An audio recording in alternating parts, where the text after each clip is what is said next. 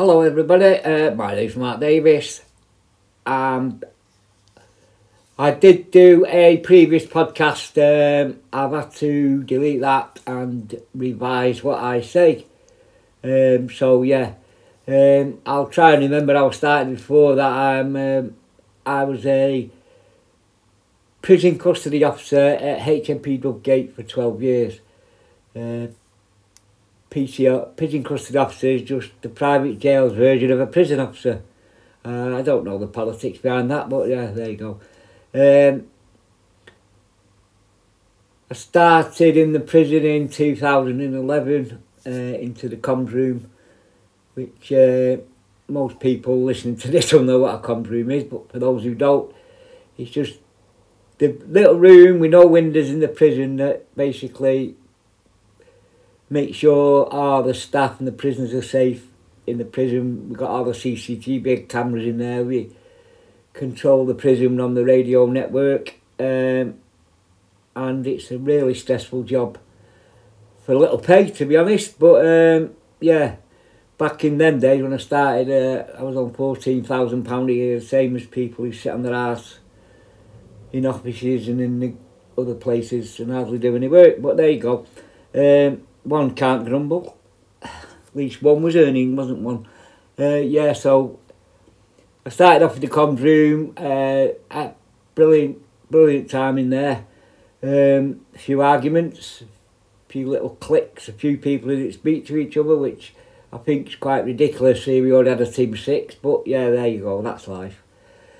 Um, so yeah, I started in the comms room for did just over two years in the comms room. Uh, the reason I didn't start as a PCO was the governor at the time.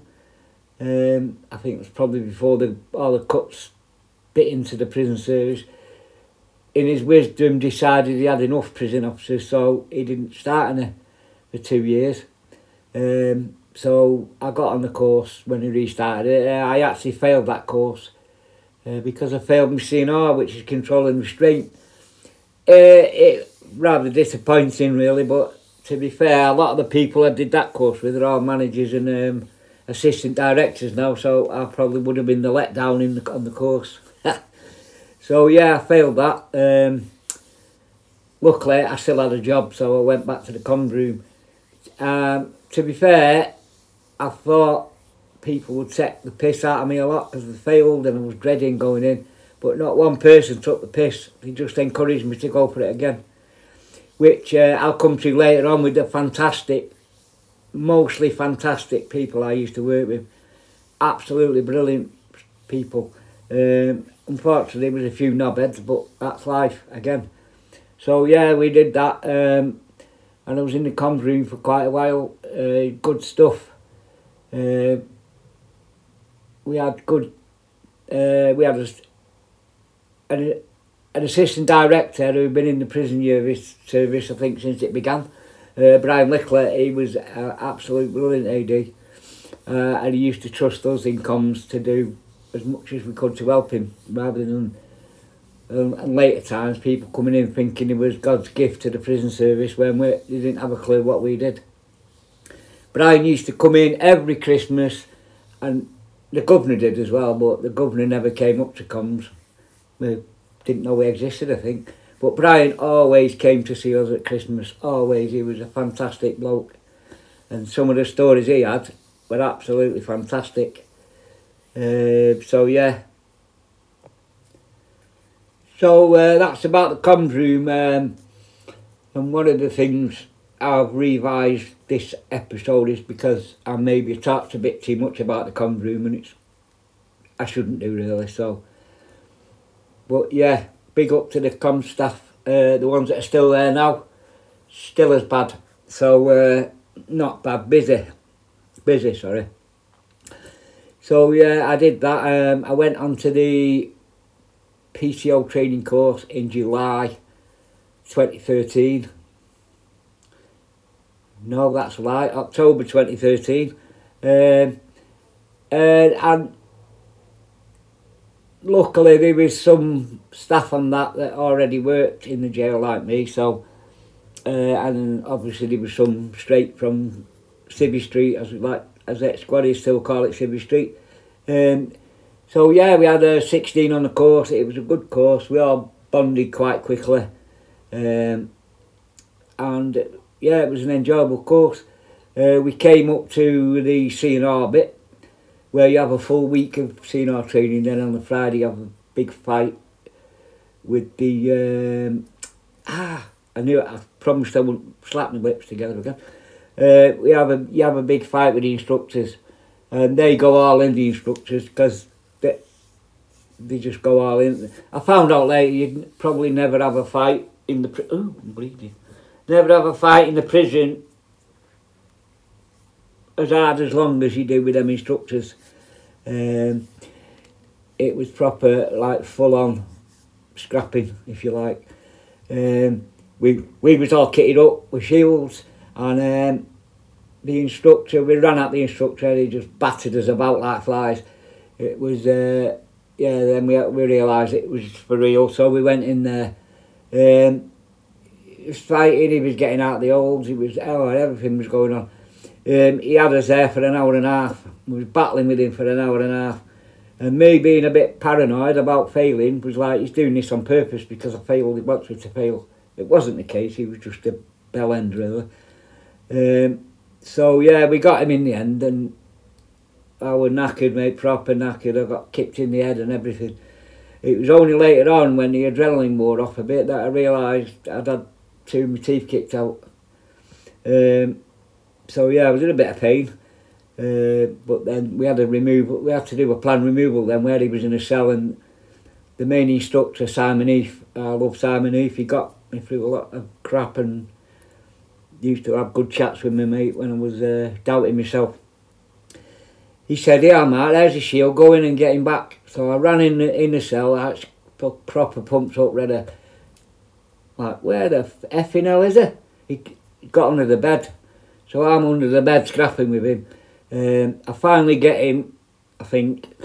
So I've got my feet on him and I'm pressing pressing him under the bed. I'm doing the actions here, but you can't see me. I'm pressing him under the bed with my back against the wall. And I'm going like to Mossy and Kim, who was doing it with me. I said, Mossy, Kim, get him. And Mossy says, you dickhead, you're squashing us behind the wall as well. Don't think they were behind me and I was squashing them as well, so no one could do anything. So yeah, that was... Uh, fun. But we got him. We yeah, he was black and blue when he come out because we proper made him suffer for the hour and a half. So yeah, that was um, it was good. And then they all went out after, but I, did, I didn't go out because I'm I'm getting old and they all live Stoke area and I live in Chesterfield, so you know there's no way. But uh, yeah, they had a good night because they kept telling me they'd had a good night. So yeah, but yeah, we all went in the prison then. Um,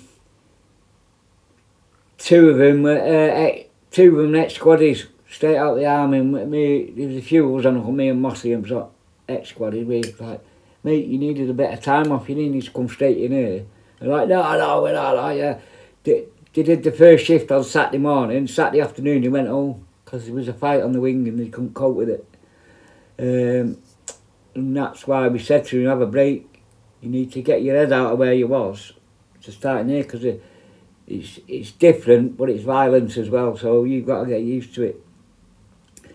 So they they went home at dinner time on the first shift, never came back. Uh, and that's the trouble. Prison officers, it, uh, a lot of these years, a lot of these ex prisoners come on the um, podcast saying, "Oh, screws this, screws that, and all that." But actually, we're not. Uh, that's why I'm doing this to to let you know some prison officers are fantastic people and they don't do the job because they're big hard men and they like throwing people behind doors and locking them up. I mean, someone come for a, job at our place and he said, why do you want to be a prison officer? And you know what he said? Because I like fighting. It's like, yeah, okay, bye. And he didn't get the job because that's not what it's all about anymore. Um, don't get me wrong, we, when we have to, we have to and we do. We don't, you know, uh, there's not many staff who put up with. Well, I'm saying that that was in my day. It, it's changed quite a lot nowadays. Uh, we'll go into that a bit later on, I suppose. So yeah, the um, so we went on the wing and and I got I was put on my wing, which is the resettlement wing. Uh, detox wing, sorry, detox and first night wing. Now, before that, people only got had to do some service before they went on my wing, and then they had to apply for it. And when they asked me what kind of wing I'd like to go on, I think, oh, because I didn't mention it, did I? Because I, I work with um, a lot of sexually abused young people. Um, so I had that, and uh, they thought I'd say I don't want to work on the sex offenders wing, but actually I said I did because they're not controlling me, I'm controlling them, so uh, that's part of um, why I said I didn't mind working on there. Actually, they made a good decision because later on I'll tell you about it, but it's a good job I didn't go and work on there actually. Um, and then it was the work, and I said I'd rather not work on a drugs wing because, you know, it's just I like to be there to help people, and, and in my head at the time, it's not the same now. I thought that people like that were beyond help, and they didn't care about themselves and all that. And then it was the worst kept secret in Dovegate that I was going to go on Mike Wing when I graduated. So yeah, so I went on there, and I, I was quite, even though I'd worked there two years, I was still a bit naive about the prison, the wings, sorry. Uh, and as it happened, four other officers actually or was it four? Maybe, maybe, no, yeah. I'd say four or five officers had been put on that wing at the same time, only they was more experienced. So we went on that wing all the same day, if you like. Uh, and I knew from being in the army that I'd be the T-boy and all that, because I'm new. but as it happened, I had fantastic staff working with me who, who showed me the job. Um, apparently I can't mention names, so you know who you are if you listen to this. Um, and they did, they taught me, I was lucky really, because some new officers, uh, and as it, I'll talk about that again a bit later, uh, the older staff, uh, you don't even help them, you just leave them on their own, and, and they think, well, that's how we learn. Well, yeah, and uh, that's why a lot of people are not here, because they're left on the billy. But these, actually, they all looked after me. Um, it helped a little bit because they knew me from comms, so uh, but they did look after me and, and give me some hard lessons um, because when we were in training we had a different kind of lock on the doors, you know, to lock the, the uh, prisoners in. So Mike Wing had different ones, and you know, for the life of me, I could not get used to it. I know it's a simple thing, but no.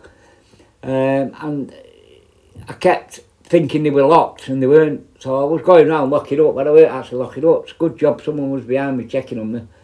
Um, so Timmy the staff, um, like, right Mark, come here. And he got me at this cell and he says, right, you're going to open and shut that door till you get it right for as long as it takes. And I had to stand there for ages, like about 10 times it took, and I finally got it right. Some people may think that's a bit rough, but it worked. And I did similar to other officers I mentored, uh, but they weren't as daft as me. Most of them knew how to do it, but uh, but yeah, they taught me that lesson. And once I went upstairs, right to the top floor. We only had two floors, by the way, the ones and the twos. I went to the top floor, right to the far corner, and this prisoner asked me for a toilet roll. So I went downstairs, got this toilet roll, which was by the desk. And uh, the officer says, um, what are you doing? So I'm taking him a toilet roll, he says, put that back. He's a grown man, if he didn't stop pissing about before lock up, he'd have checked his toilet roll.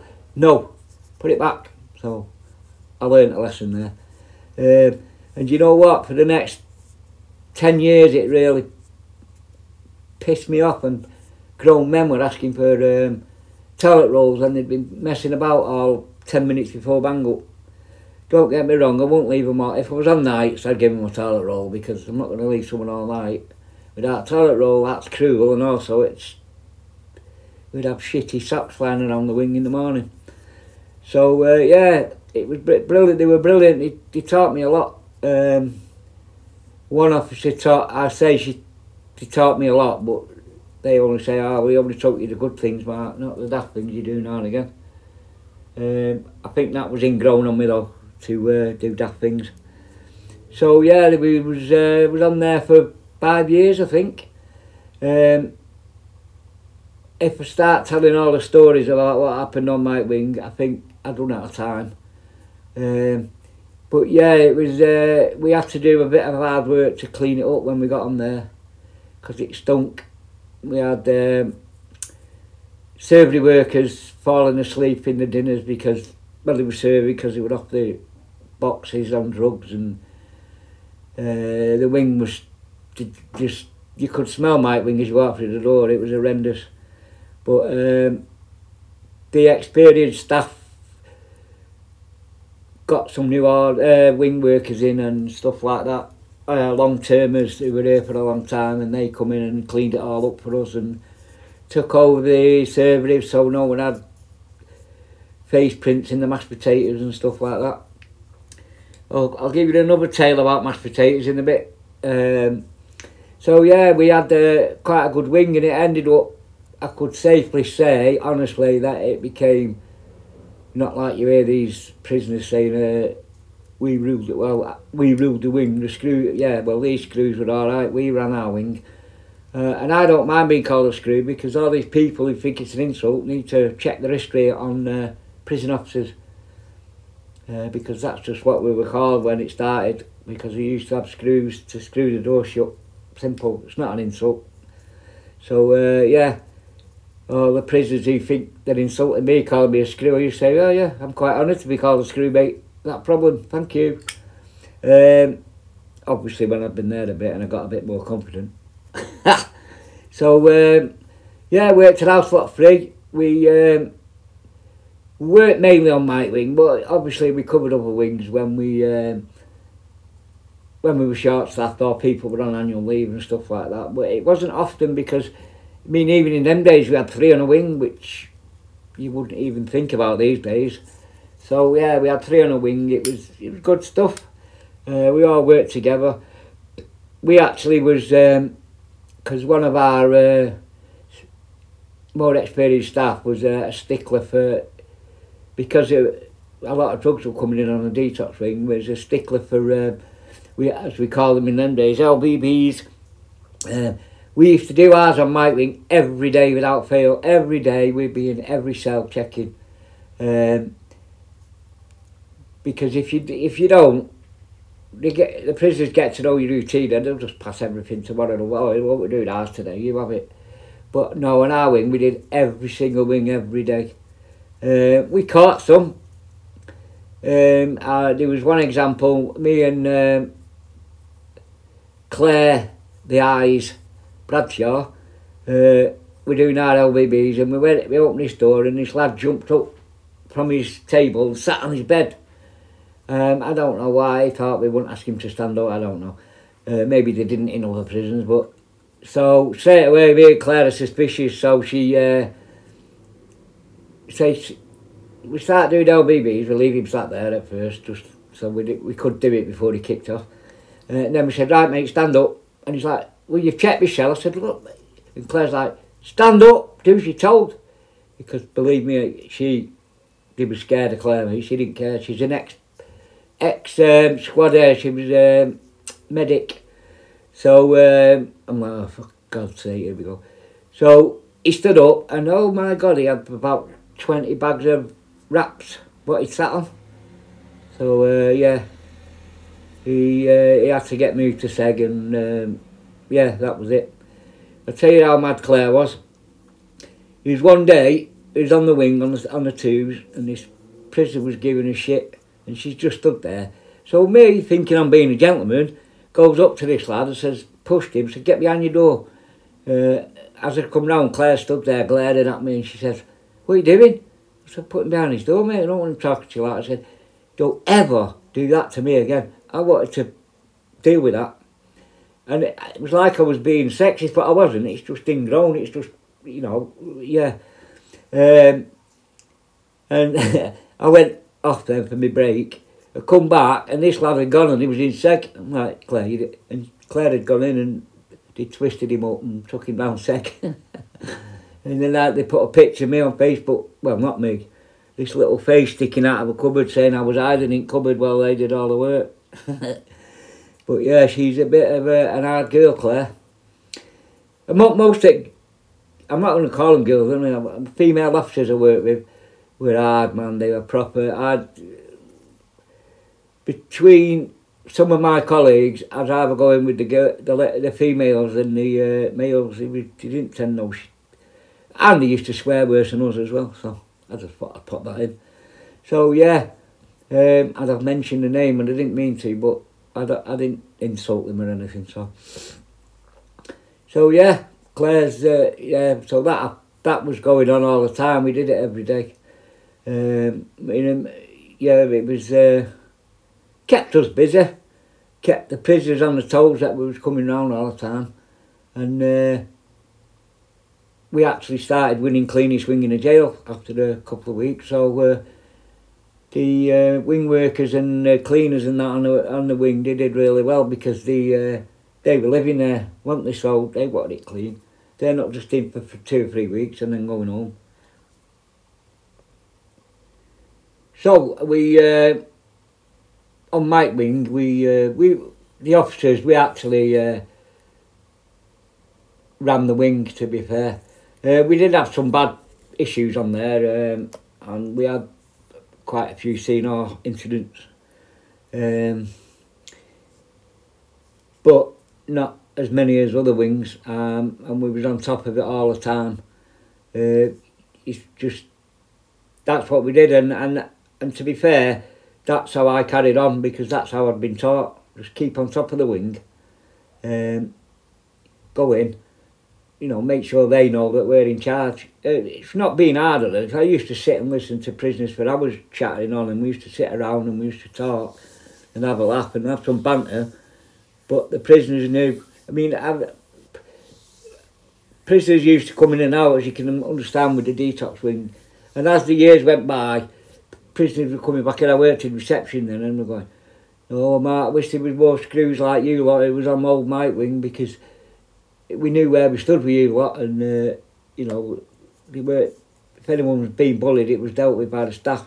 So they felt, actually felt safe on Mike wing at the time because the way everybody worked on Mike Wing.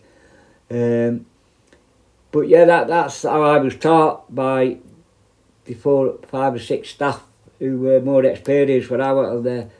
Because somebody told me that when I went on the wings, listen to the experienced staff on the wings, because even though the managers managing, the staff who work the wing know more about the wing than anybody.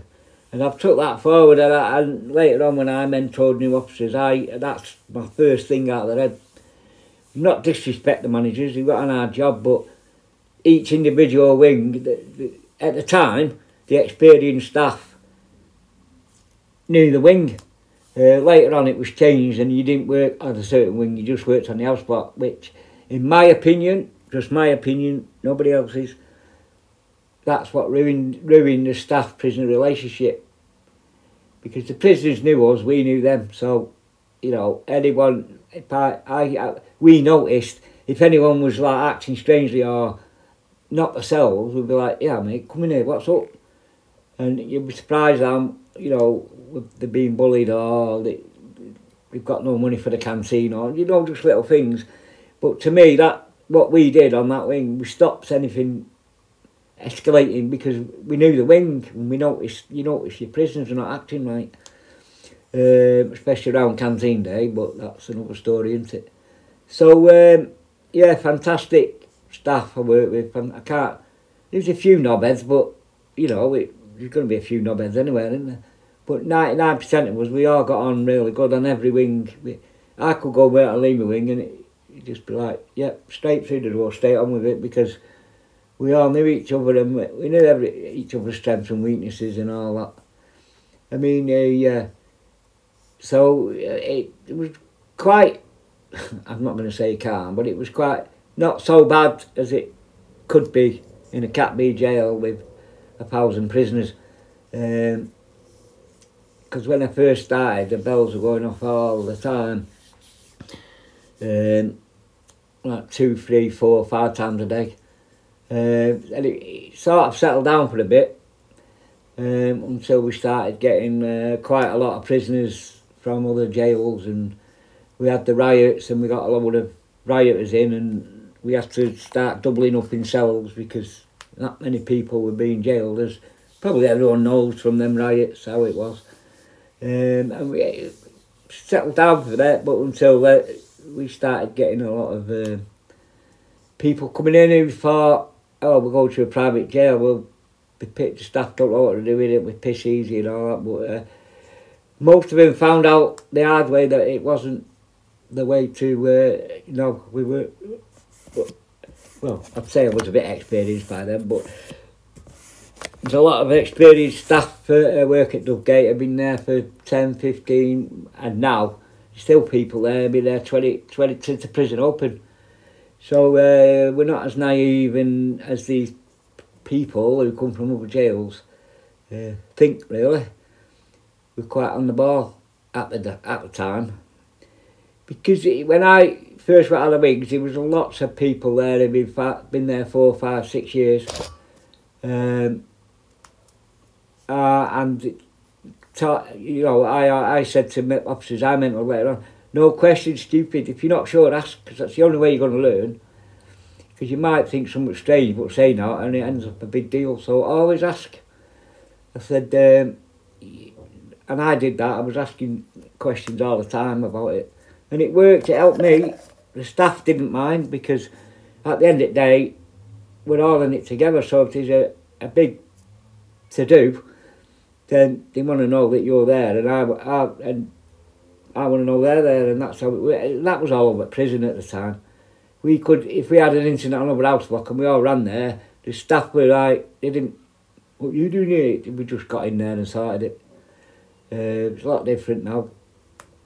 People just stay on the wing, can't be what they You know, and in them days we didn't clear the wing when it was a kick-off. We were scrapping with prisoners when everyone else was out. Uh, that's one of the good things I think come when things change. That if anyone kicks off, lock the wing up, then deal with them. So we've got no interference and all, hey, screwy, mufti and all this, uh, which is a good thing. But the worst time for that, when we didn't lock them up, is when Mamba and Spice first come into jail. That was horrendous because we was pinning these people down for ages and ages and everyone's out cheering. I mean, they started cheering at first and then when we started banging them up, they're like, I mean, I was on a wing once and I learnt this off an older officer, I think it was V and V and Bromwich.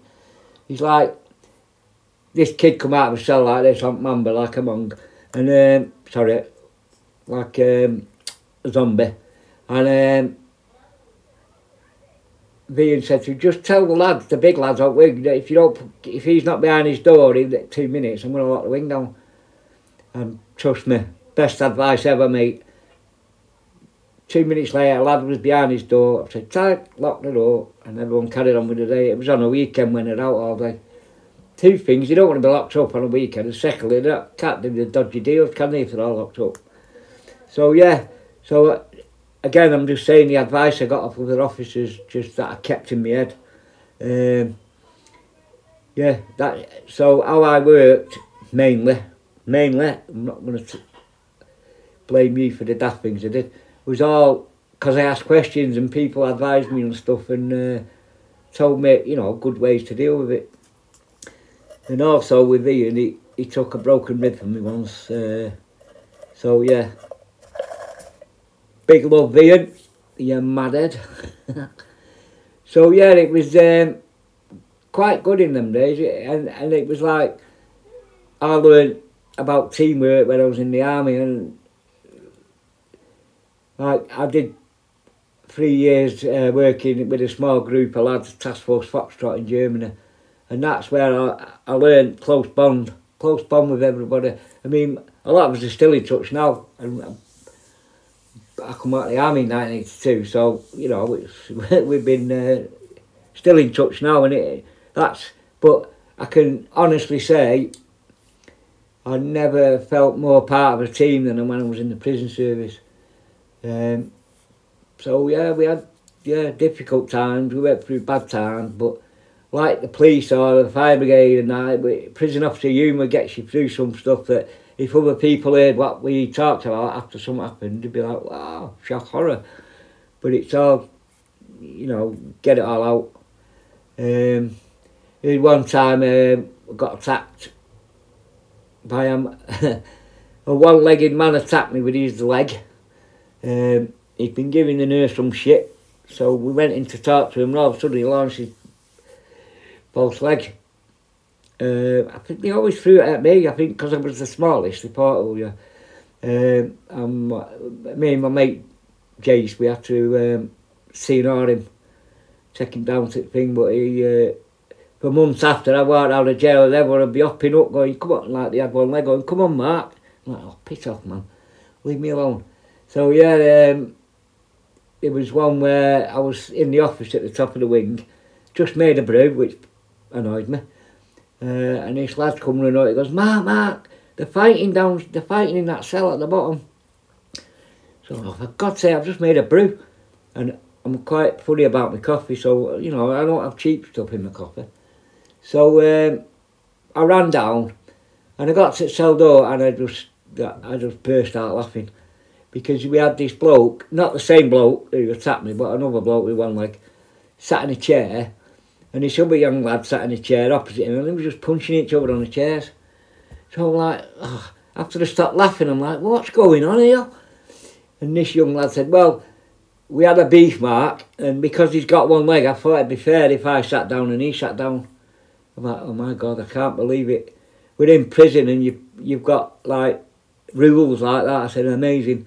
I said, you know what, I'm not even going to nick you for fighting because I just can't. I'm not going to stand up in front of the governor saying, you two lads sat on a chair punching each other. I mean, it's ridiculous, isn't it? So, um, yeah, things like that happening all the time. It was just crazy. And another one where I went up to this cell and this lad sat there with a big black eye and he's like, oh, he'd been battered. So I said, what's up with you, mate? So what's happened to your face? He goes, I fell out of the top bunk. I said, what, mate, we don't have bunk beds on this wing. I said, so who's levered you? Yeah, he won't tell me. And I walked off and the lad next door's there and I said, was it you? And he just laughed. I said, you know. But you know I've done it, but there's nothing I can do because I've got no proof. Uh, it's like if if you smell cannabis in a cell and you go in, if they're not smoking it, you can't do anything for it. It's like, oh, someone else is in my cell smoking it. And they're allowed one in the cell. If he'd have said this to, there was a few of them in here smoking, I'd have nicked him for having, but, so I'm like, yeah, okay. So, but don't let me catch you because I'll, I'll have you off. Because it was a detox wing. Our aim was to try and keep drugs off to help him. Uh, and once we actually got praised, uh, the wing staff. They said we had a drug free wing, and we just all looked at each other and laughed. Said, "Mates, prison is never going to be a drug free ring." Um, people were coming in with it um, in the prison pocket. Um, anyone who doesn't know that is it's up, up the rear end. Uh, and the most one of the most horrendous things I've seen is one come in. He was packed up, um, and uh, prisoners spooned him. Basically, it's horrendous. Basically, stick a spoon inside him and get the drugs out. This lad was uh, he, he ripped his insides out, and he uh, blood and everything everywhere. He had to go to hospital, mate. He ruptured something inside him. Horrendous. But people were doing it. They were get, they were getting nicked so they could come to jail with drugs. And later on, it was tobacco. Um, and it was worse with the mamba because at the time we we had no one had anything for detecting it, and it was technically legal. So that was coming in big style all over the place. We used to call Saturday and Sunday Mamba Saturday, Mamba Sunday because big visits day Saturday and Sunday. It used to be all over the place. So uh, and ambulances coming in all the time and one Sunday we just spent all day running from wing to wing, restraining people who were off it and Mamba. Um, running around naked, thinking he could fucking fly. Uh, stood on top of railing, ready to jump because he thought he could fly. And uh, and like I said first, for the rest of lads, it was all it was a bit of fun and all that. And then they got sick of it because we started locking the wings down when anyone was on Mamba. So you can you can guess some wings were locked up for most of the day because people would have to they'd come out and be at it again. There's one lad, we had to they had to ring the air ambulance in and we had to rush him out. he rushed to hospital in the air ambulance. Um, a few hours later, discharged himself, come back, and what what we're going to find? Off his head on Mamba again. A few, few hours later, it's like it just never ended. Um, the C&R was like we were chasing round the wing after naked men who were out off on CNR, off on uh, Mamba, and they were going in other people's cells. The prisoners were going off it. Get him out my. Sitting down on my bed and all this, and I was like, oh, for God's sake. We got him in the end, but it was. Uh, uh, well, I wasn't with him, but they got him in the end. But uh, apparently, someone got slapped by his willy when they were restraining him, but that's uh, never been confirmed, and the person still denies it. So yeah. but um, oh, there was all kinds going on. There was um, the only time I've ever let a prisoner hit me and not do nothing about it. We had the lad called Colin, prisoner. He used to have really bad. He had diabetes, but he had it really bad, and he, sometimes he'd just go in a proper diabetic, like coma, no, well, collapse. Um, of course, when he was coming round, he didn't have a clue, and he, he come round once, and I was stood with him, and he, I'm like, come on, you'll be all right, and all that. Next thing, he swings his out, not on purpose, smacks me out the side of the mouth, and I said, I tell you what, mate, the first prisoner that's hit me and not got, I've not done anything about it. Um, funny enough, he obviously goes to hospital then, and he, when he come back, he says, I remember you, Mark, saying I was the only person to hit you. You'd let, he said, I'm sorry. I said, no, mate, you didn't mean it. That's why I let you off. Um, we, we become quite, we got on quite well after that. Um, and his neighbour Billy Moore from he was from Liverpool, but he was uh, doing a long time. And he, he's like, oh, that was ace, that Mark. And then Billy helped me out a lot then later on when he, uh, I was on golfing then, I went on to golfing then. I was on just on, on that on lakes that day when I dealt with him. Uh, yeah.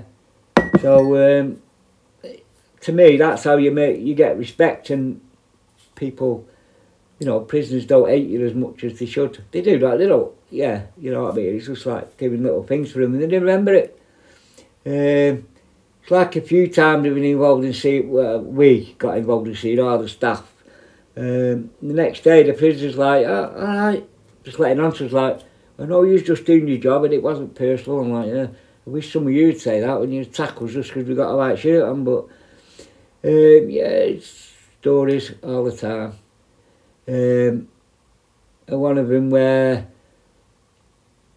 we caught this lad passing through the railing, so we got him in his cell. Um, wet his cell, he's ripped his shirt off, but yeah, come on. And so it ended up in a, a C&R incident. We got him down to Seg. Um, went for his nicking the next day. He sat down, he went, yeah, I hold my hands up, I, uh, yeah, I had drugs. The staff had to C&R me because that's the job, and he just held his hands up. Um, that lad, I'd say his first name, Kev, he, uh, did that a few times. He never ever like. He'd obviously try and hide the drugs and give us a bit of jip, but he never ever like. He always took responsibility. If we caught him, we caught him, and uh, that was it. He was a, I don't like to say a proper prisoner, a regular prisoner. He knew the score, and we. He probably got away with it more times than we caught him. Um, but when I was away, uh, I worked. People are going to laugh when I say this. I worked away for a few weeks in the Caribbean and Kev took a passing visit, the staff seen him, but it's one of them bloody kinder eggs. So he tried to swallow it and unfortunately he, he, he died. He couldn't get it out and he choked to death. Which uh, it was a, a little bit upsetting and I know people say, oh why are you upset? Because like I said before, previously he used to hold his hands up straight away. Yeah, can't mate, no problem. Um, and he just wondered why this time he tried to hide it rather than hand it in.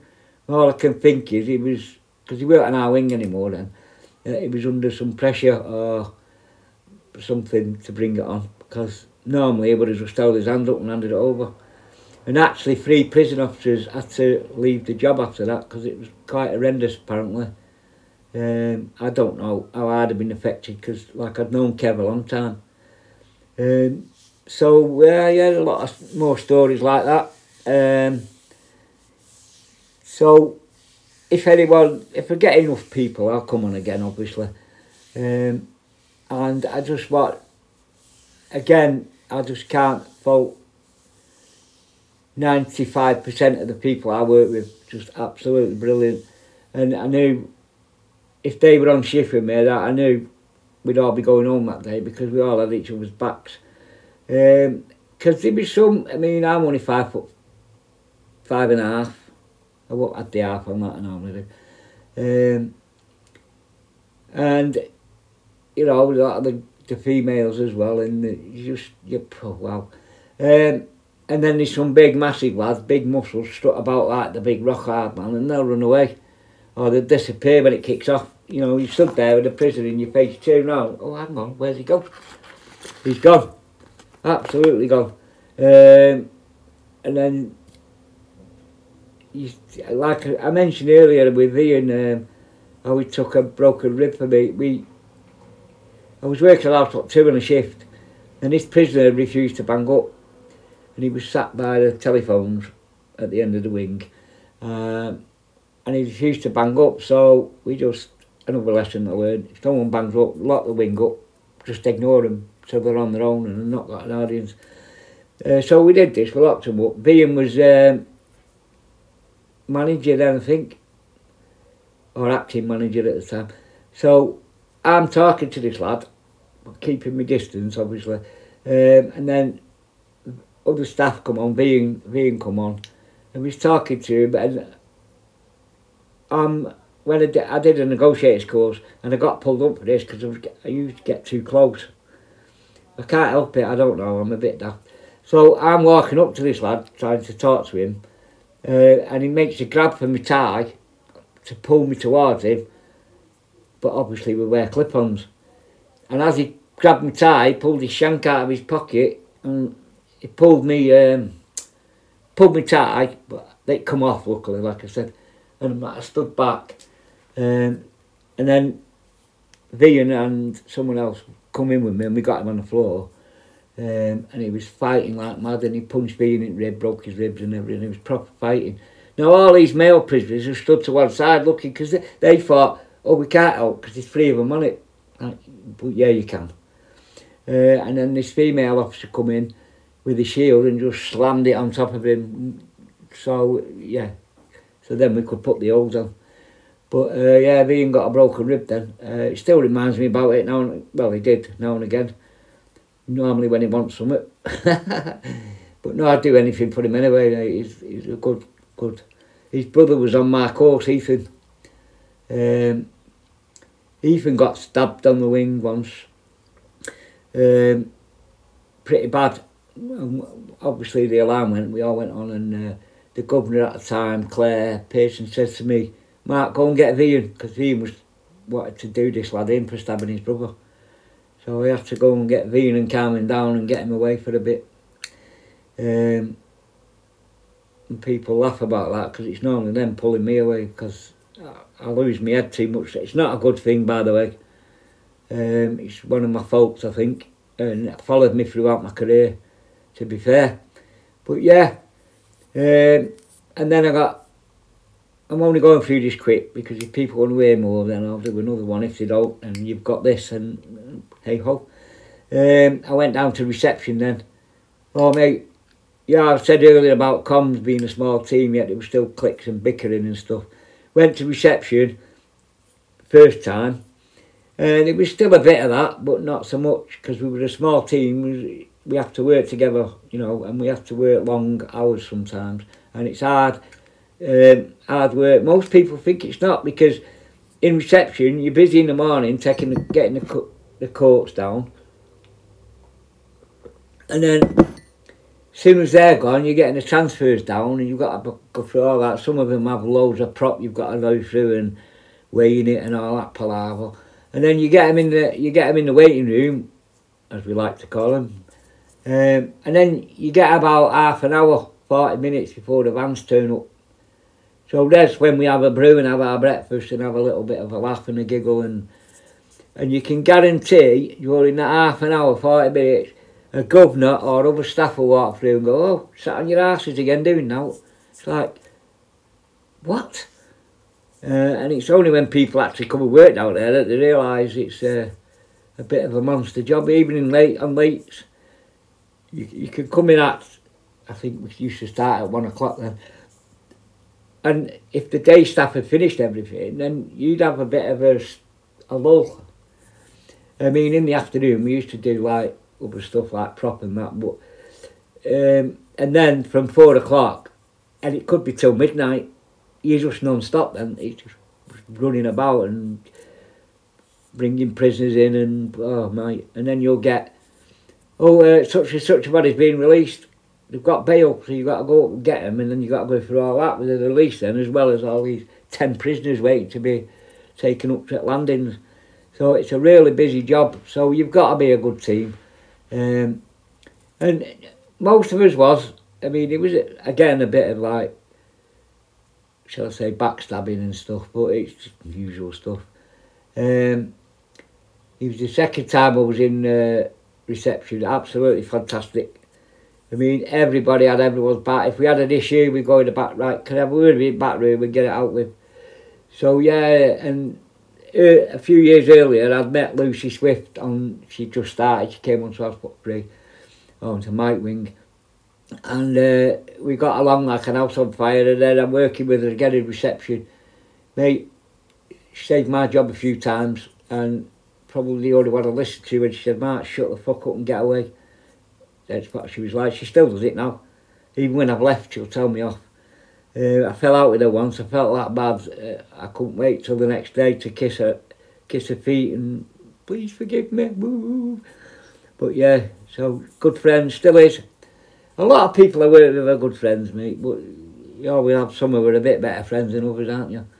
Um, yeah, Smithy, Zach, Mr. Ed. He'll know who I mean. Um, Yeah, yeah, Andy Winfield, what a laugh, man, what a... Mate, he's got the driest sense of humour ever. When he says something, you're like, what? You piss yourself laughing. Um, brilliant, all of them. Can't fault them. If I, I forgot someone, I know I have now. Page, the manager, brilliant. Gaz, fantastic. Do anything for him. He used to tell me off. I mean, did know it's got, they'd know I'm losing my rag and be like, Mark, get outside, go and have a fag. And I'd go out and have a fag and I'd be alright when I come down. And Gaz used to say, Mark, put your negotiator's head on. I'll go, I'll go into that later on. Uh, I don't want to, I need you to come back and listen to me uh, other stories. Uh, yeah, there's loads of him. There was one where me and Gaz, Gaz was uh, duty manager, Oscar one, and I was working, he, the office is in reception, and like, uh, someone had assaulted a female officer in the uh, healthcare. So Gaz asked to go, he's asked to go, and he said, Mark, come with me. So I ran up with him, he's like, get your negotiator down here in case... It... So we went in, and this bloke had flooded his cell and everything. He was um, Polish. Um, and he was kicking off, so we had to restrain him. And... Uh, he was making out he couldn't understand our, our instructions to him. So I'm like, we just fucking, I swore, basically. But we just got cameras then, and we, Gaz had the camera on. So um, the next day I got called upstairs because I was swearing on camera. I was like, what? We, we was fighting with this prisoner and he, weren't listening to instructions. So yeah, I swore, oh, we don't like swearing on the camera. So, oh God. That changed later on, obviously. He's got to be swearing, isn't there? Um, and then I thought then, oh, it's getting, getting too PC, this job. You know, it's a male prison, of course people are going to swear. What, what's up with you? Um, but yeah, Gaz brilliant, and he always used to say if anything's going on, he could put you in a negotiator head on. Um, so yeah, good man, Gaz. Uh, yeah, liked him a lot. So he, uh, I'm Paige brilliant. I mean, I knew Paige when she first started, and she didn't take no shit off nobody, um, and she still doesn't, to be fair. Uh, I'll tell you more about that later. Uh, when it was Paige jumped in when I got assaulted, but we'll go. I'll tell you that later on. Um, people from Dovegate listening to this probably know all about it anyway, so I'm rattling to. Uh, hopefully, people who listen to this that don't work at HMP Dovegate, or people that have left, or just people who maybe not heard my stories. I doubt it because I'm always banging on about them. I've been here 12 years, but about, you know, one of them. Um, yeah, good. Um, and we, relationship, professional relationship with prisoners, I think was a very good in Dovegate. We actually got praised for it once on an inspection. So, prisoner um, and staff relationships, I said once, we got praised for it a few times. It was really good. Um, once the prisoner calmed down a bit, it, we had really good relationships with uh, most of the prisoners. You still got the odd WE8 screw prisoners and all that, but uh, mostly it was good, especially the, some wings where the officers, like if you like, run the wing. People think that's a bad thing, but actually a lot of prisoners were quite glad that the officers run the wing. They felt a bit safer. Um, but we have we still have to have our ears and eyes all over it. Hyper, you're hyper alert all day. It's, quite, it's obviously it's, it's quite bloody tiring to be honest, um, because it could happen at any time. Um, yeah, even now I've left the prison service. Uh, I was actually at uh, my therapist actually. Sounds a bit posh, but it wasn't and uh, the door was shut and I heard squeaky trainers outside the office I, I jumped out of the chair, I was opening the door before I realised I was not in the jail because one of the signs that it's going to kick off is when in them days anyway when prisoners put the traders on instead of the flip-flops um, little subtle signs that you get to learn um, so you're hyper, hyper alert all day and it can be quite tiring sometimes um, you get other officers nowadays who are not, and there's stabbings and all kinds of stuff going on on the wing, and you don't even know about it. Um, I think when we was on, at the time, the wings, a lot of it wouldn't have happened because the staff were, I mean, we had to, and I know this might sound strange to people now, um, and you think, oh, that's the job anyway, but yeah, it was, and we, so one of us used to always be walking on the wing especially uh, on a Saturday Sunday or, or during um, association when everyone was out. He used to be one of us always walking on the wing, just checking, and that's how we kept to the rule that uh, you only have one in yourself, yourself like the prisoner, and one more. Um, and that's how we kept it. And it was like the LBBs; they knew that we'd be walking around, so um, they have to either be quick doing the deals or they won't do a deal because we'll catch you and uh, it was zero tolerance. If anyone was suspicious or acting like that, then they were nicked. It wasn't um, zero tolerance. There was no talking way out of it. Um, just little things like that you need to keep on top of, and then, I mean, like I said, a lot of the prisoners are like glad because they know, you know 70 30 that if anyone was in the cell to threaten them, we're going to catch him because we're always walking the wing. Um, I don't think that happens anymore. Uh, I'm not seeing, apart from I go on house lot free and staff on White Wing are always doing it. They're always on the move around the wing. Um, it was quite, to be fair, even when we was on White Wing, it, most of the time you're walking down anyway because there's always uh, nurses or doctor or uh, ISMT workers coming on the wing and, and we used to escort them round so we was always going down anyway. Uh, apparently some of the nurses tell me now that officers don't even walk with them to itself. They'll open the door and walk off, which to me is against all the rules. First of all, you've got drug addicts on there who, who are in debt, and if someone says to them, right, you want to take that nurse hostage and we'll give you some mamba, they'll do it. And that's why we was always with him. Wherever the nurse was, we one of us was there. Um, okay, there were three of us on the wing, so yeah. But that's not the point. Even the same in reception, if you hear, if we hear anyone shouting at the nurse, we just remove them instantly. Um, Because the nurses are nurses, they're, they're there to help prisoners. They, they don't understand that. They're shouting and bawling at nurse, she's there to help you, mate. If you're going to shout and bawl at her, she's not staying. And I used to take them out and lock the door.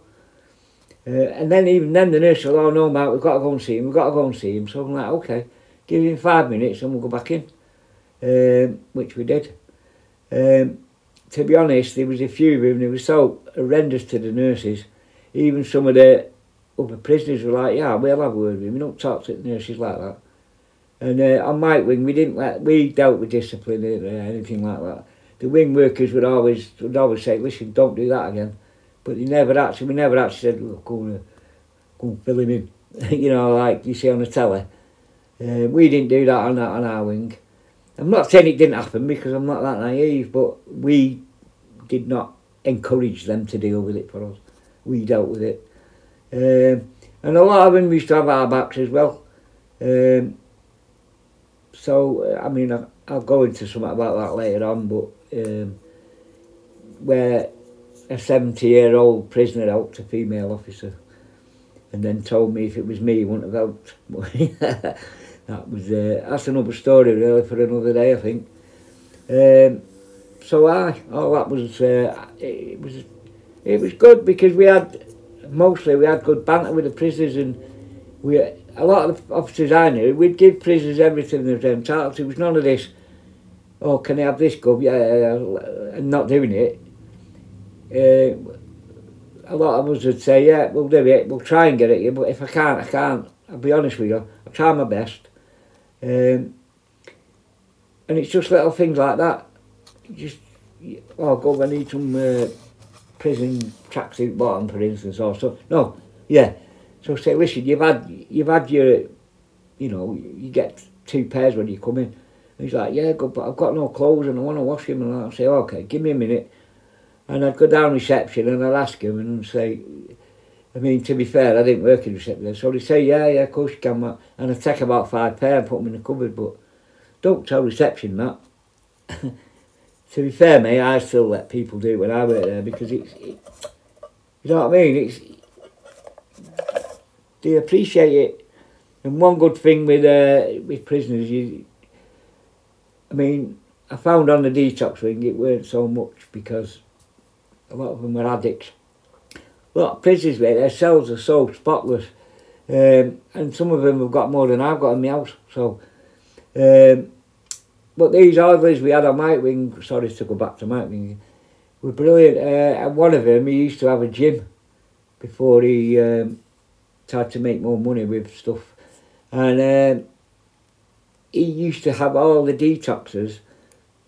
Well, I won't say all of them, but vast majority of them, he used to take them out every day on the exercise yard and he'd have them running around the exercise yard and doing press ups and and uh, on the bars and everything. On it was brilliant. And the detoxers loved it. And I just said to him one, I said, why you doing that with him? He said, because it's good for the mental health, it's good their addiction, their addiction, but this takes the mind off it, which now is the modern thing, innit? Exercise helps. And he used to do it every day, and it, they loved it. Uh, and then we found that after these sessions with them, we were so knackered, they just slept all day. So, and then um, when we got a bit of stuff on the wings, he used to do it on the wings with them and everything. It was it was fantastic. Um, and a lot of the older orderlies, the lads, our wing workers now, who, like I said, were long termers. Um, yeah, they did. They helped. They helped the um, detoxes a lot. They used to like help them, get them to help them do the cleaning and stuff. Uh, and it wasn't like I'll sit here and you do all the cleaning. They used to go around with them saying, "Yeah, look, you've missed this." Uh, we employed one uh, cleaner, and he was OCD. Oh my God, I've never known the landing, the stairs on the landing so clean. He used to scrub in between the bars and he'd do that. And like you say, you only need to do that once or twice a week or every day. As soon as you come out, he's on these railings. Um, lads would clean the wing and he'd clean it again. It's like brilliant. Uh, but he was only on remand, so he technically couldn't have a job. We used to pick our own workers then, so uh, now they give jobs. One lad, assaulted staff, he hit other prisons, took hostages, all kinds of garbage, and they went and gave him a job as a wing cleaner. It's like, what? So yeah, we had put up with stuff like that. Uh, but at the time, we could pick our own wing workers and uh, the more experienced staff used to go around and poaching all these long termers from other wings and like, come on our wing, we'll look after you. And, and we had them all down one side, so they weren't mixing. All the orders were together down one side, so it was uh, perfect really. Because obviously one day we were, there might be no one, regular staff on the wing. and like other wings, that's quite confusing because prisoners will be like, oh, I'm a wing worker, I'm a wing worker. And you don't know because you don't work on the wing. So then some people, I used to say, well, I know, mate, I'll just go and check. But other staff will say, yeah, okay, and let them out. And they're not wing workers at all. But on our wing, they were all on one side. So if someone wasn't off the wing, they knew where our wing workers was. It was all on one side. And these lads were quite proud of the job they did and quite glad they had it. So they wouldn't say, oh, you need to let him out up there, go he's a wing worker as well. They wouldn't, no. Um, I was on the wing once. I was on with, um, well, I could say his name, he's left. Taz Rafiq. But what a fucking, I'll tell you some stories about him, mate. Brilliant. Um, but they pulled Taz off to do some uh, plan removals.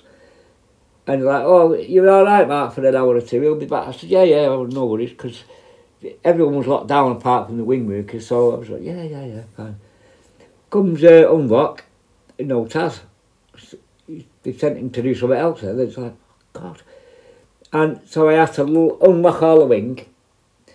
Uh, fortunately, someone brought my trolley up for me because I was on my own. I couldn't go off the wing and get the trolley because, in fact, I probably could have because the wing workers would probably look after the wing for me, but I would have got in trouble for doing it. Um, and they set the surgery up, everything. Um, did the surgery for me, and I had to keep an eye because we used to keep an eye on the queue then, because we used to have to give the butter out and the stuff. Two butters each, that's all they got.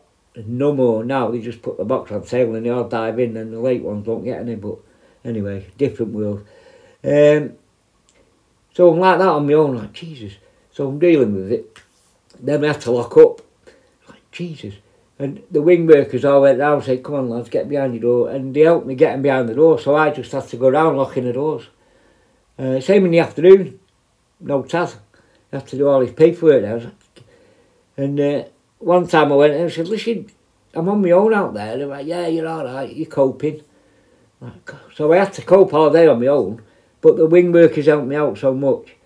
Um, and I went after work, I went and I said, listen, and went, oh, well done. I said, well, fucking well done, I was lucky. I said, if them lads wouldn't have helped me, I would have had no chance. I said, don't ever do that to me again. I didn't want praising for doing it. I was lucky I had help to do it. If I hadn't had them behind, had me back, if you like, I wouldn't have been able to do all that. Um, yeah. So, uh, yeah, five years on Mike Wing, lots and lots of stories there for uh, next time or if anyone wants anything. Um, no sarky comments about, oh yeah, I've been here 12 years, yeah. So yeah, and uh, yeah, there's lots of stories. And I went from reset. I was in uh, on Mike Wing, and then I was integrating the Mike Wing and reception, which I think is another good idea. Not many good ideas come from up top, but this was a good idea. Uh, because we were so closely together, obviously, you come in reception, detox our first night, come on Mike Wing. Uh, so they used to bring him up, but there was a bit of tension sometimes because they used to just bring him up when we were doing roll counters, like, for God's sake. Or they'd come up after and just open the gate, let him in, and then walk off. It's like, who are you? Um, so they decided to have officers from reception on Mike and Mike on reception. So they put me down there. They said, "Oh, Mark, you go," because the more experienced staff had moved on, and I was like one of the experienced staff then. So I'm like, yeah, okay, I'll do that because learn something else. I'm all for that. So we went down reception, and then we had to go to the Carib Turks and Caicos Caribbean after the hurricanes because uh, the prison had been blown down basically, and then all they all escaped. Blah blah blah. Uh, they caught them all because only a little island in the middle of the ocean. So, um, yeah, we went over there. I mean, the first lot went had to sleep in tents with Royal Marines around them. But the time I, I went on the third crew, if you like, and um, we had accommodation, but it was only like a little building. There was 16 of us all in one building, two in each room. And there was um, eight females and eight males. I, I'll tell you what, we got on fantastic. Brilliant, I loved it. Um, oh yeah, we was there. I'll tell you some stories about that as well. Um, and then when I got home, there's a letter on my door saying you moved to reception permanently. So that that um, happened. Um, lots of stories about reception. Uh, I went to t- the TC prison for a while. Didn't last. Uh, came back. House Block two, healthcare. House Block two, back to reception, um, and then I worked back in reception. Uh, but then I come to the sad end of I had to I retired early. Um, people say stupidly, I'll say I did it on principle. Uh, and yeah, people say, oh, your principles cost you 40 grand. I said, well, principles are worth more than that to me. And I had a little pension, so maybe that come into it. But yeah, it was uh, good. Um, lots of stories about healthcare through the pandemic. Uh, then I went to House Block 2. I loved on House Block 2. It was good good team there then. Um, good manager, good AD. Uh, Maxine, Ian Wayne, Um, yeah, Jez. Had a good good management, good team. We, all got together. It was really good. My mate Jay's come on there. Uh, other colleagues I worked before, one was, you know, we all split up by then, all different roles in the prison. Uh, so yeah, I was back. I worked working with. I worked on the same wing as Jay. So I was. They put me on the um, enhanced wing because at the time, it, the wing, they were all getting a bit stroppy and this, I shouldn't say this, but yeah, so they asked me to go on there to actually help sort it out because they were just taking the uh, the Michael um, and to uh, basically they're enhanced, so they have to act enhanced, and a lot of them were not because they thought they were big men because they were uh, they were doing long time.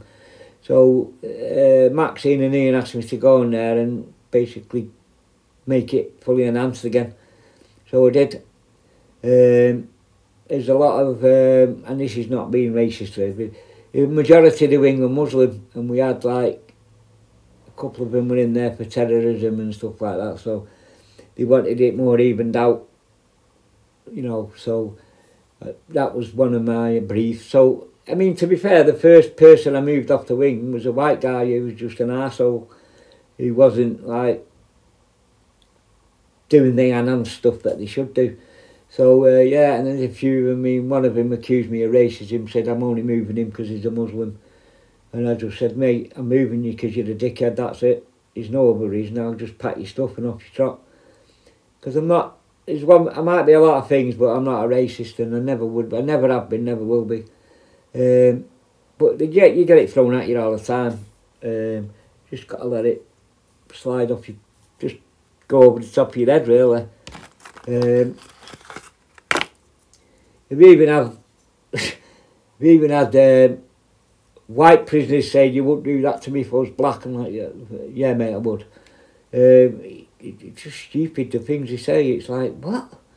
You, you can't fathom it really. You just don't know. I mean, um, it was one time this prison was in my face and I was just stood there, I didn't react. And he's like, oh, what's up you, Gov? You're looking pale, you're scared? And this prisoner walked past me and said, mate, he's going pale, I'd fuck off if I were you. Um, so, yeah, that, that's what I mean about the relationship we had. Um, prison, a lot of the prisoners we got on with had our backs. It was a good, not like this, all this bullshit you heard about, oh, the screws were doing this and the screws were doing that. Yeah, but they only ever tell you about the bad things that officers did. They don't tell you all the running around we do and uh, getting them phone calls because their mum's in hospital or they've got no money and, and the wife, one of the kids is poorly and all that stuff we do for them. They don't, they don't tell you that. And this is why I'm doing this because prison officers work really hard, and a lot of us do the job. To, and we try and help them. If they take the, the Mickey out of us, then that's a different story. And they do. A lot of them will think, oh, we've got him now because he's doing this. And uh, one of them's asked me, oh, he was from Manchester, this prisoner. So it's like, oh, and you know, I'm a Manc, obviously, my, my accent gives it away a little bit. And he's like, oh, you're working Christmas? I'm like, yeah, mate. Because they always work Christmas. I think people with, because I'm, I'm divorced now, my kids are grown up and they've got their own kids and their own lives now. Um, so I tend to work Christmas so somebody with kids can have time off. Um, I don't drink anymore, so I don't mind working New Year's Eve either. But uh, he's like, oh, you're working Christmas? I'm like, yeah, yeah. He said, oh, will you be going to Manchester before? I said, yeah, I'm going to see my family. Oh, uh, you wouldn't mind picking me something up? I was like, so I said, yeah, mate, come and you sell a minute. So he thought I was going to like, I said, I went up to him and said, you ever, you ever, ever speak to me about shit like that again, and I'll have you down the road. I mean, he said, I said, and after I've kicked shit out of you, I'm not a bent officer. Don't take advantage because I try and do things for you. Now, piss off.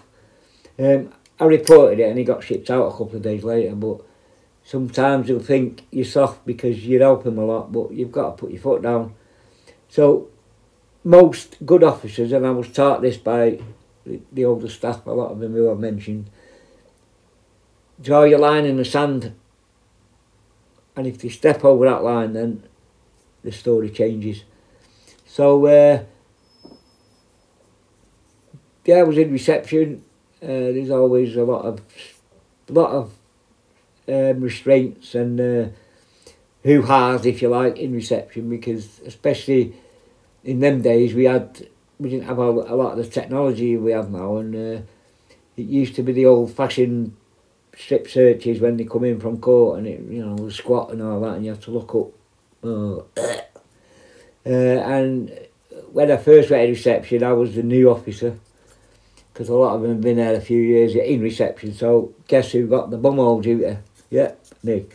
So yeah, and uh, you can imagine some of them come in that have been homeless for months and uh, wasn't a pretty sight.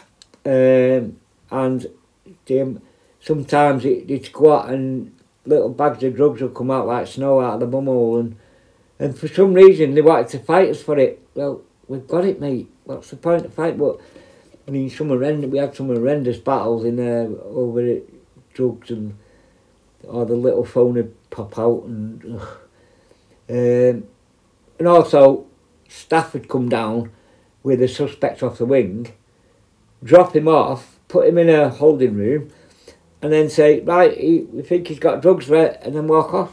And it's like, hang on. So it used to be us in reception who ended up rolling out floor with this lad who had drugs up his bum. Um, Maxine put a stop to that, she went mad. Uh, if so, if people brought someone down, they to search it. It was before we had DSTs. So, uh, funnily enough, it started being less and less prisoners got brought down. Um, because some of the staff didn't want the hoo-ha and the trouble. I hated it, me, because I, I hate paperwork. Uh, it, but so every time you see an arse someone, you have to do paperwork. But it wasn't too bad in them days because it was all on paper. Uh, in the wisdom, like anyone else in it's gone electric now, and oh my god! So older people like me, if you like, I can't type fast, so it took me bleeding ages to type up an incident report where when I wrote it with a pen it took me two minutes. So uh, I tried to avoid them. That's not true. Um, but the reason it's not true, I'll tell you if anyone comes back and I can do my second episode again.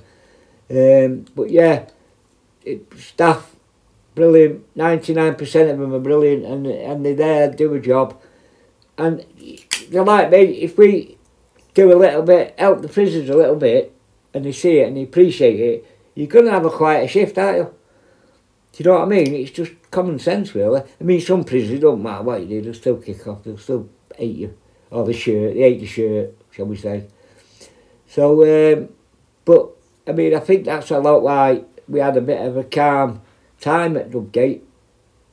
not very calm, but calmish for a Cat B prison, because we had good good staff relation, staff prison relationships.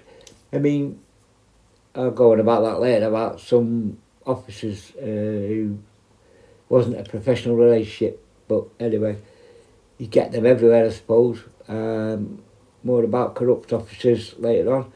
Um, talk about some quite infamous prisoners that we work with. Um, yeah, so there's a lot to talk about, and I will go into it on my second episode because whether anyone listens or not, it helps me. It's a bit therapeutic for me, get it all off my chest really. Now I'm out the doors and I'm out the gates and I'm walking the grass landings outside in the sun. Um, but it's good to get rid of it, so I will be doing more. And if no one listens to it, no one listens to it. I'm not really bothered. I hope you do, and I hope you enjoy it, um, because it's going to stuff with prison, what prison officers do, and how we are reacting, how we're treated by prisoners sometimes. It's um, you know, it's a thankless job because, like I said, you go out and you you go out your way to help them a little bit, give them a bit of respect and dignity, and the next day they're fucking throwing piss at you and stuff. Um, so yeah, it's stuff like that, and it's how we're treated. I just wanted to set the record right with all these people who come on. Oh, when I, I did 20 years and the screws were horrible, they used to come and beat us up and all. Yeah, bollocks, man. Uh, sorry, no disrespect to them back in the day, like at Strangeways. I knew, we all know what the officers were like at Strangeways back in the day, so no disrespect to them. But I just thought I'd, I'd let you know that, I mean, not a modern prison obviously, because, no, in the middle, if you like, we're not that, you know, we'll have a fight, we'll have a roll around with you because we have to, but we don't go purposely bullying someone. Um, and like the lad said from Strangeways, no, no racism. On well, saying that, I did come across a few, but it's not openly racist like it used to be. But in society these days, you can't get away from the bellends who are racist, can you? Um, I used to do hell of a lot of uh, duty in Muslim prayer because a lot of people, I'm not, well, I'm not going to say it, but they didn't want to work with all them people. I loved it. I did loads of them, loads of uh, Muslim prayer. In fact, because I did that many, I, I had a lot of respect of the uh, Muslim prisoners. Not all of them, um, but most. Yeah, yeah, yeah. Most. I mean, got in a rumble in there once, and it. A lot of the other Muslims went on my side to stop these two fighting, because they were fighting inside the, the chapel, and I turned on like that, and they were all behind me helping, helping me out, not like kicking me in. And one of them even got the weapon off another prisoner and give it me. Um, yeah, so um, you know, it's all about just treating people. You know, I like I said, I say to people, I'm good, mate. You're good with me. I'm good with you. But cross me line, mate, and then you'll see a different me. And that wasn't a threat. I was just letting them know, and that's how I got my line in the sand. And a lot of a lot of officers do it, not just me. I'm not just saying it's me. A lot of them do it, and like I told, I was taught that by the older, the prisoners. More, I won't say older because I'm older than them all. The uh, more experienced officers um, taught me a hell of a lot, and that's how I carried it forward. I tried to pass it on to uh, any of the officers that I mentored. I mean, some that I worked with when they first started, like I said, are managers and ADs now, so uh, hopefully they took some of my advice on. Um, yeah, so uh, I think I'll end there for now um, and I'll get back on my revised volume 2. So I hope everyone's happy with that. Thank you very much for listening. If you listened and if you didn't, then you don't even hear me say thank you. And I'll just say something now I learned on my holidays. Adios. oh, before I go, I um, promised somebody um, I want to big up the the girls at uh, Tattoo HQ in Chesterfield. If you want to have a brilliant tattoo and a good laugh while you're having it done, just call on him. Uh, and a big up to Polly Morin uh, for my new tattoo. Thank you. Um, hope you're well, girls. See you soon. Bye.